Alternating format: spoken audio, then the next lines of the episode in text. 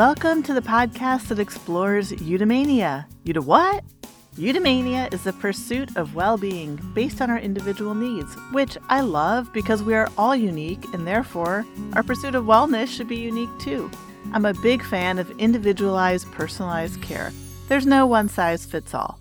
I'm your host, Emily Geizer. I'm a nature loving, spiritually curious health and life coach who rarely runs out of questions. So I decided to host an interview style podcast so that I can ask all the questions that I want.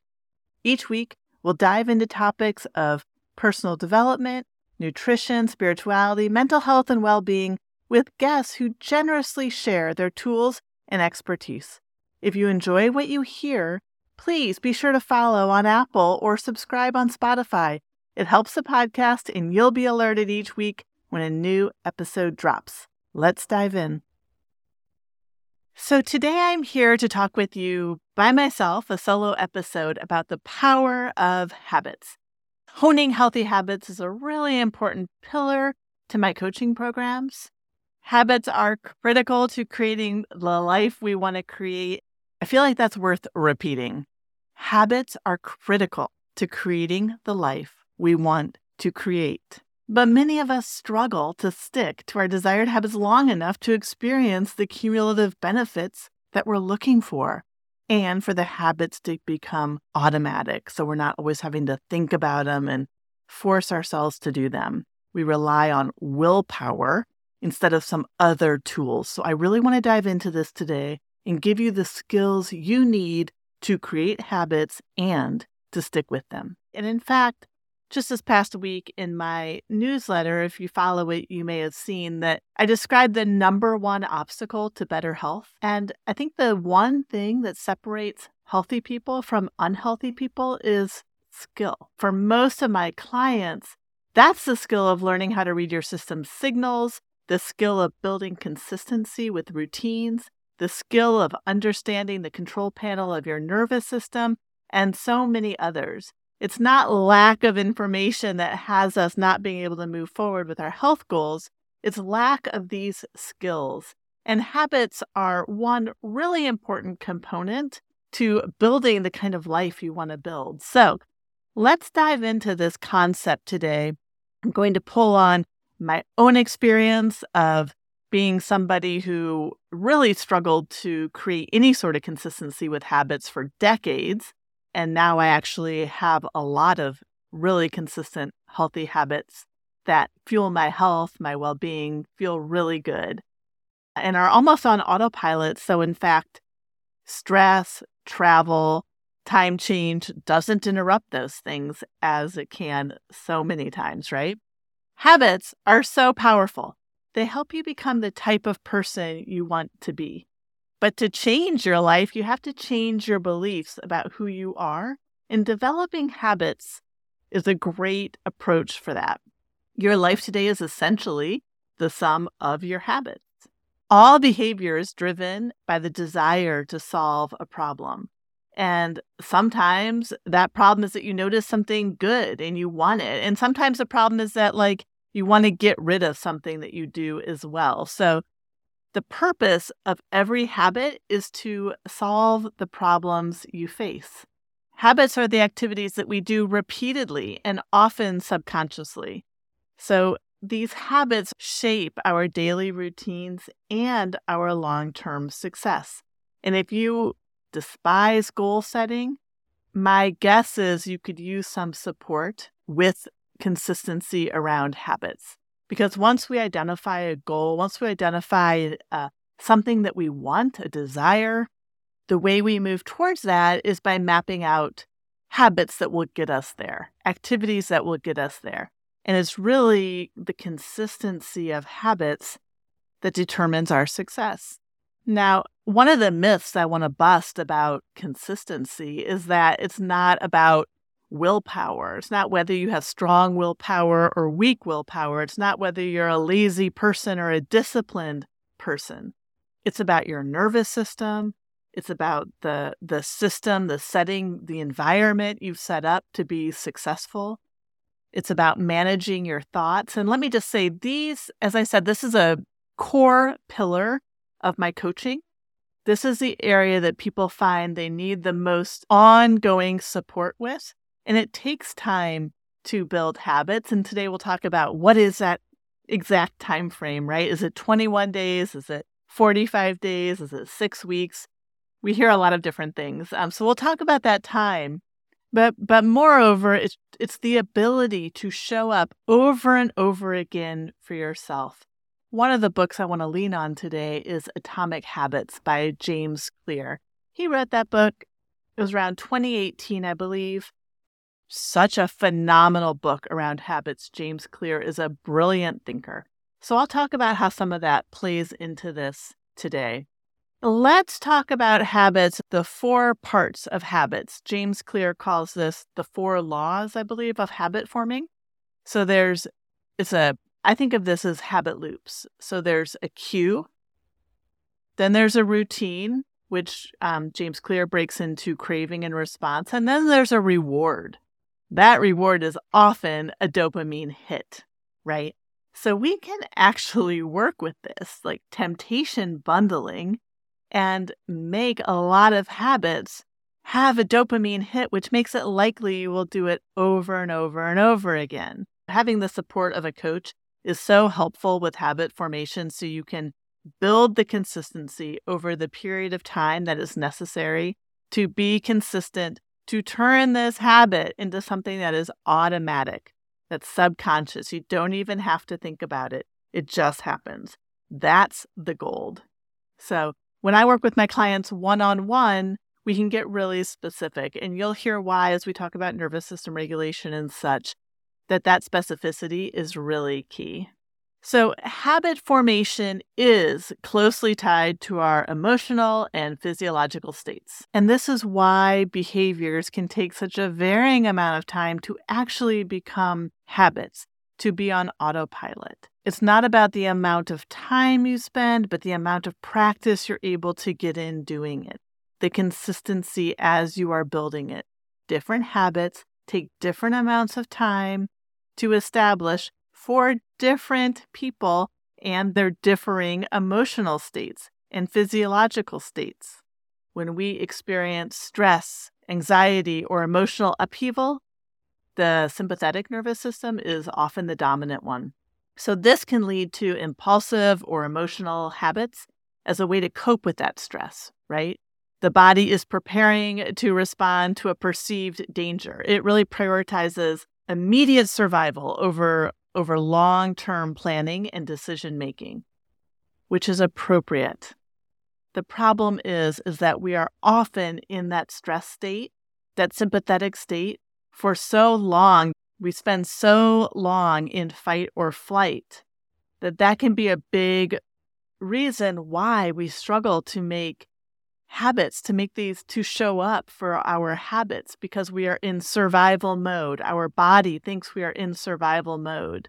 So let me give you an example. Someone might develop a habit of stress eating when they're overwhelmed right? Because the body's in a heightened state of arousal and the brain wants quick reward and comfort. But the parasympathetic nervous system, that's conducive to forming habits with more conscious intent.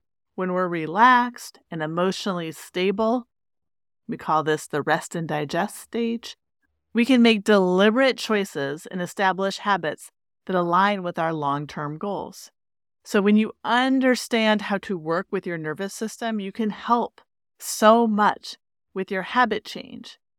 Now, something that people get wrong with nervous system work is like if if you meditate, you know, you'll bring yourself into a parasympathetic state. That is not true for everybody. Same with breath work. Our nervous system control panels are really unique and individual to our own wiring, our own background, experience trauma, perceived trauma, perceived stress, perceived threats. That's what makes up our nervous system. And so it's really important to learn for yourself what are the activities that I can do that help me actually shift out of sympathetic and into parasympathetic. That's often not a day at the spa. It's not a once and done something you can check off your list. I think this is where self care gets so cheapened. In my mind, self care is really what we're doing to keep ourselves in the best state possible. It has nothing to do with the color or length of your nails. It has nothing to do with your pore size. Your self care has to do with managing your state. I think often what we can get wrong when we're trying to start new habits, and I feel like this is a timely discussion right now as we're approaching the holidays and, you know, in the new year, everybody gets all into their new habits, new intentions. Some challenges that people experience when they're when they're creating habits is that they have a goal in mind and the habit that they set up is a big jump, too hard. You know, it's like there's too many obstacles in the way. It's not going to give you a dopamine hit. It's going to be a push. Your systems are not set up to support it. And, and you just can't quite follow through. However, when you understand the concepts of the habit loop, it's much easier to form habits and to be consistent with habits. I think one of the best things that we can do is if there's a new habit that you want to implement, make it a two minute habit, right? If you want to run three miles, go run for two minutes. If you want to read a chapter every night, just read a page. Chunking down these steps into bite sized pieces is a winning formula. This is how we stack our habits and find success and sustainability with them. That is key. And then, of course, the other challenge with building habits is recovering quickly when our habits break down, right? So let's say there's a lot of stress in the world or let's say you've been traveling and things things got shook up for a moment. It's it's important to be able to pivot and look back to the habit, remember why it's important to you and what is the goal it's getting you towards. Reconnect with what that reward is. That is really important. And then adjust like before the time change, maybe you had an early morning workout, and now with the time change, you need to shift that. Maybe before it was an outdoor workout at 5 a.m., and now at 5 a.m., it's pitch black. And so you need to shift what that is. In the past, for me personally, when that would happen, it could throw me off for months.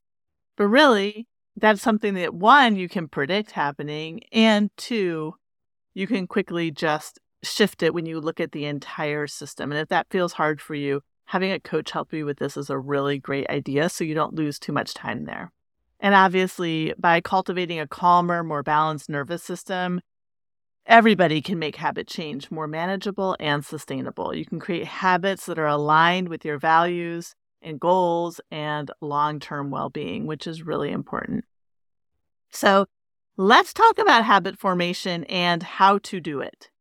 This is obviously going to be high level. When I work with individual clients around habit formation, the steps we take and the care that we give to their nervous system to make these habits automatic is unique. It's personalized, it's customized because we're all so different and we are coming to our habits, we're coming to life and showing up as the person we believe ourselves to be, right? And often our sense, our belief in ourselves is what can get in the way or can propel our habits from really rooting in. So, so you know, as I said, our habit formation is really closely tied to our emotional and physiological states, right? So having that really dialed in is going to be key to forming habits that are in alignment with what we want and without having to really muscle it or use a tremendous amount of willpower when our goals are aligned and our nervous system is responsive, appropriately responsive to what's going on around us, making habits, developing habits is much easier. I think that the the key principles, those four laws of behavior change that James Clear highlights in Atomic Habits is huge. So let's go through those first. The first law is the cue, and this is the trigger that initiates a habit. It's the signal that prompts you to start a specific behavior, like your phone's buzzing, so you're going to check it for messages, right? The second law is your craving.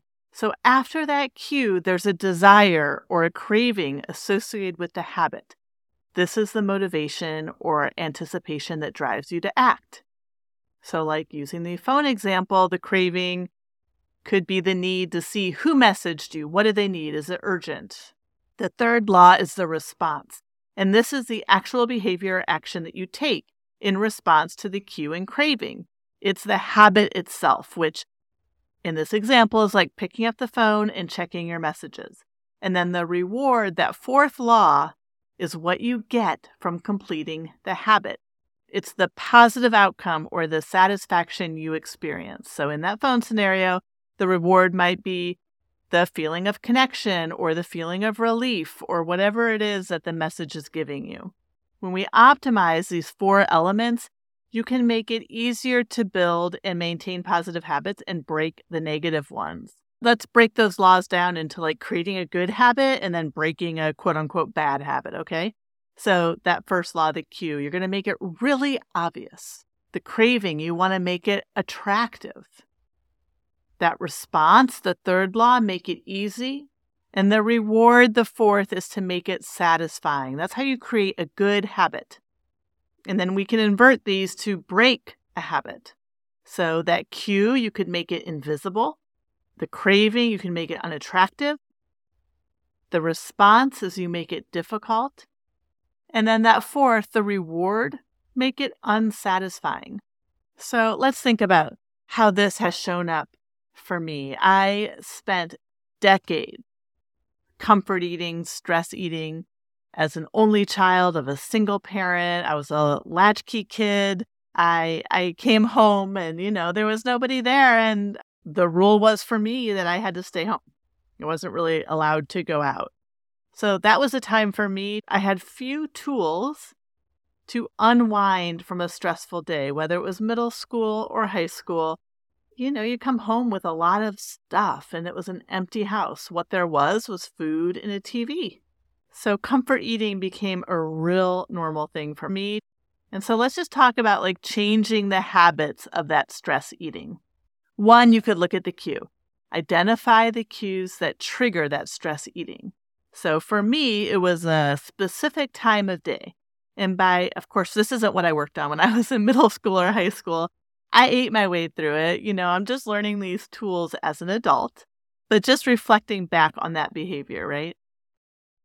By recognizing that time of day, I could change that cue. The craving would be to find healthier ways to satisfy the craving for that comfort. So for me, that could have involved getting involved in a hobby. Like I didn't want to dive into my schoolwork. I'd been in school all day. So doing something physical, getting involved in a in a hobby, getting involved in an after school activity would have been really helpful for me. The response. So replacing that act of eating with a different, healthier response, which would have been actually going for the walk, talking to a friend, connecting and being involved. The reward is that over time I would discover that that new response just provides its own rewards. I would have reduced stress. I would feel better. I might have been more engaged, more connected. Let's look at similar things for, let's say, exercise. And again, this is very high level. When I work with clients, it would be much more specific. But just to give you a sense to like start working with it, I think we tend to really beat ourselves up that, God, I know what I'm supposed to do, but I just never do it. I'm I'm so lazy. We say such terrible things about ourselves, right? And that's not at all what's happening there.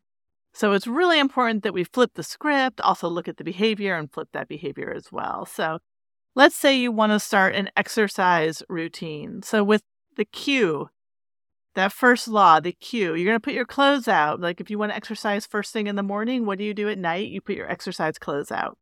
The craving is your desire for whatever's prompting you to exercise. Maybe you want more energy. Maybe you want more physical fitness. So that's the craving. The response start small and make it enjoyable. Remember when I said start small, I mean literally very small. If you can feel successful each day you do it, you are building a strong habit. So if your goal is to exercise, you don't have to start with a 30 minute workout early in the morning when you haven't done that in the past. What if you started with a five minute, right? And then the reward is how great you feel after you do this. It is built in. I hope this inspires you to lean into a new healthy habit. I'm going to close here by reviewing the key steps, including my morning routine, But first, I want to share some important resources. If you aren't sure which habit is going to get you a high return on your investment, I have a free guide of powerful habits you can adopt in just five minutes a day um, because I know you're busy. So you can download that from my website, emilygeizer.com. Now, health is not just how we eat and how often we exercise, right? We can expand these healthy habits beyond that narrow view. I personally cover up to 12 areas that I believe encompass being fully well in my programs. Things like social life and creativity and spirituality. My individualized approach takes into consideration your emotions, your hormones, your stamina, the demands of your relationships, your work stressors, and all of those balls you juggle. So, if you want a little bit of support, let me just tell you really quickly that you can develop ease and traction with nutrition and lifestyle upgrades, these habits. Working with a coach is a great way to do it. My Voxer coaching program is awesome if you know your next steps, but you just aren't taking them.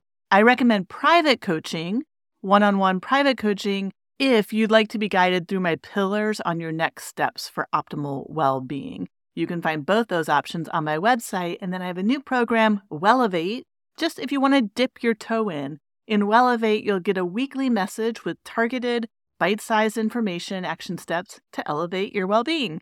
Each week, we'll focus on holistic building blocks of health, like upgrading your nutrition, regulating your nervous system, detoxing from modern living, honing those healthy habits, and addressing your mindset. So you can learn about all of this on my website. I just want to put this here. Habits change your life. So figure out what it is that you can start moving forward. I used to be someone who struggled to do anything two days in a row aside from washing my face and brushing my teeth. I've always been consistent with those. But I wasn't consistent with my vitamins or my exercise, certainly, or even my water intake.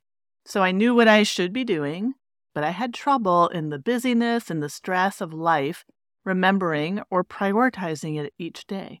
Like I used to let work or feeling really busy always claim my exercise time. This was routine, like more times than not, that's what happened. And today, I move my body every single day. If there's something you'd like to be more consistent with, I know you can do it. Trust me, if I can, you can. So, my suggestions for getting started are one, identify your high return on investment habits. Two, bring your nervous system back to the parasympathetic state more often. Three, ask yourself, how can I make this obvious? How can I make it attractive? How can I make it easy? And how can I make it satisfying? And you're going to be much more likely to be consistent with your habits. The things I'm most consistent with are a part of my morning routine, and I really love and value this part of my day. First thing when I wake up, I start my day the Ayurvedic way. That's a cold splash of water. I, I really splash my face a lot with cold water and I scrape my tongue. Then it's hydration time. And then next, I roll out my mat and I gently wake up and stretch my body. This is important for me to get my energy flowing, get my lymph flowing, check in with my body, get my digestion flowing tend to some soreness or figure out where I might need to focus for the day, relieve tension. Then I roll my mat back up. I journal, just two pages, and I do my more vigorous movement. So that's a pretty solid routine for me at this point. But, you know, once upon a time, when I was first starting it, I just started with one or two things, and then I slowly developed it out over years. So if you'd like to start a morning routine, start small. I often help my clients with something that will serve them well and just take a minute or two. Health needs to be simple enough that you can stick to the routines every single day because consistency gets really huge results. If you enjoyed this episode, please let me know. I'd be so curious to hear what your healthy habit is that you might be adding to your routine. And of course, if you want to know about my coaching programs, you know where to find those on my website or in the show notes. Have a great day. Talk to you next week. I'm glad you stuck around for the end of another episode. Please share it with a friend and follow and review if you want to hear more conversations like this. If you'd like to bridge the gap between knowing and doing, I have a free download at my website for making healthy habits in just five minutes a day. While you're there, check out my group and private coaching options. Voxer Coaching is a great way for busy people to make getting healthy easier. Learn more about my coaching options and check out my wellness shop at my website, emilygeizer.com. You can connect with me directly on Instagram at Emily Geizer. Links from the show notes. I'll be back next week and hope you will be too. Until then, think good thoughts and go for them.